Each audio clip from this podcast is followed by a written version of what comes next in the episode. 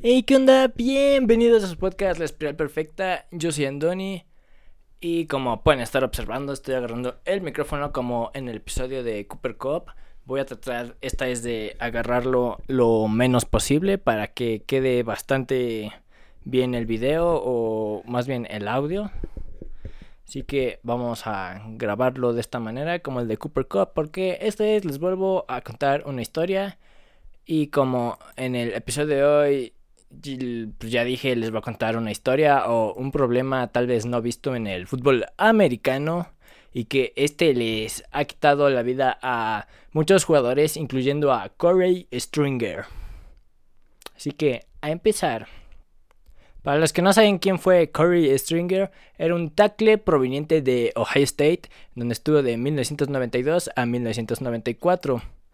Con los Buckeyes fue ganador del Holiday Bowl en 1993 y galardonado como Big Ten Co-Freshman of the Year en 1992, Big Ten Offensive Lineman of the Year en 1993 y 1994, además de ser seleccionado al primer equipo All American en 1994.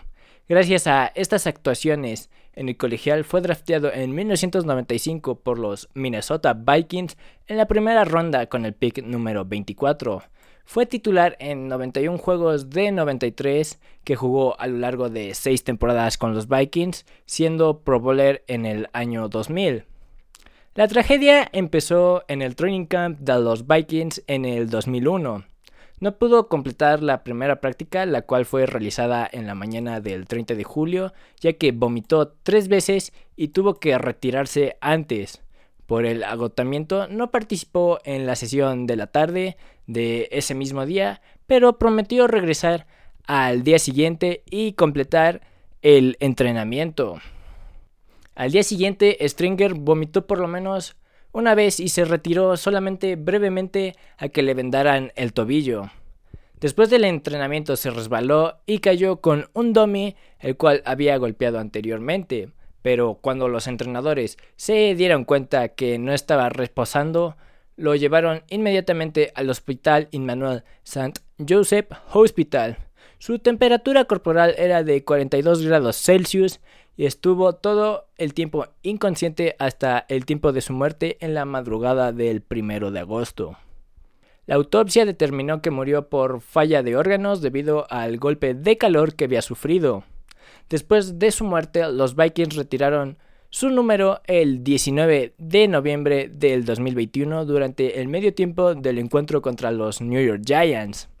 El golpe de calor por esfuerzo que es lo que le pasó a Stringer, es una emergencia médica definida como hipertermia potencialmente mortal y disfunción del sistema nervioso central. Los factores que aumentan el riesgo de tener un golpe de calor son los siguientes. Falta de aclimatación al calor, enfermedad febril, trastornos de la piel, deshidratación, medicamentos como diuréticos, antihistamínicos, estimulantes del sistema nervioso central y antidepresivos.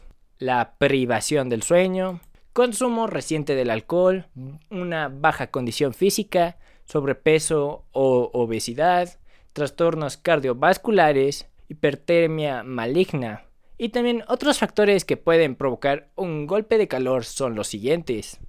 Un entorno cálido y húmedo, especialmente con temperaturas superiores a los 28 grados Celsius, un ejercicio intenso, tiempos inapropiados de descanso, maquinaria pesada o ropa pesada, falta de educación y conciencia entre los atletas, entrenadores y el personal médico, falta de planes de emergencias para identificar y tratar los golpes de calor, los primeros signos o síntomas de un golpe de calor son los siguientes. Disfunción del sistema nervioso central, temperatura rectal de 40 grados Celsius o más, mareos o aturdimiento, fatiga externa no típica de esa actividad, dolor de cabeza, náuseas, vómito, diarrea, taquicardia, hiperventilación y ataxia. Y de acuerdo con el reporte anual del 2021 del National Center for Catastrophic Sports Injury Research de 1965 al 2021 hubo un total de 139 muertes debido a los golpes de calor en el fútbol americano. Esto en todos los niveles, desde juvenil, colegial y profesional. Y para dar números más exactos, desde 1996 ha habido un total de 68 jugadores que han muerto a causa de un golpe de calor, siendo 50 de preparatoria, 13 de colegial, 2 profesionales, 2 de clubes juveniles y 1 de primaria. Esto nos demuestra la ignorancia y la negligencia que hay dentro de la comunidad del fútbol americano, lo que da paso urgentemente a concientizar a los entrenadores, escuelas, médicos del equipo, jugadores y padres sobre los riesgos de jugar o entrenar a altas temperaturas.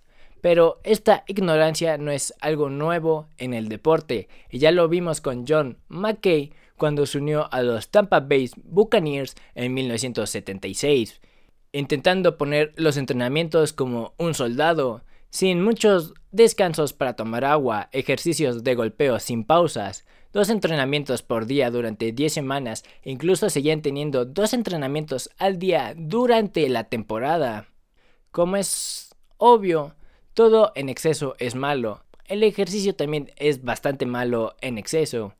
Y más que ayudar al equipo, lo perjudicó, ya que al final de dicha temporada 21 jugadores terminaron en la reserva de lesionados, y de esos 21, 18 necesitaron una operación de rodilla.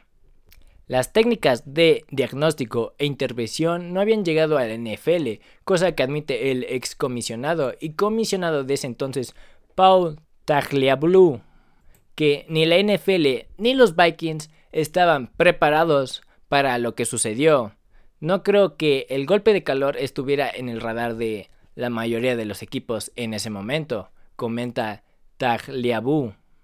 Los equipos de la NFL ahora siguen un protocolo estándar para la sospecha de golpe de calor, respaldado por el Corey Stringer Institute y la Asociación Nacional de Entrenadores Atléticos, las cuales exigen tomar inmediatamente la temperatura rectal y luego sumergir aquellos cuya temperatura corporal supere los 40 grados Celsius en una tina fría de agua.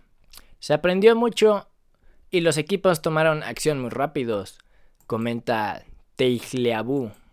Este caso nos demuestra cómo la gran mayoría de los casos se pudo haber evitado la tragedia que fueron causadas por la negligencia y la ignorancia tanto de los entrenadores como de los jugadores.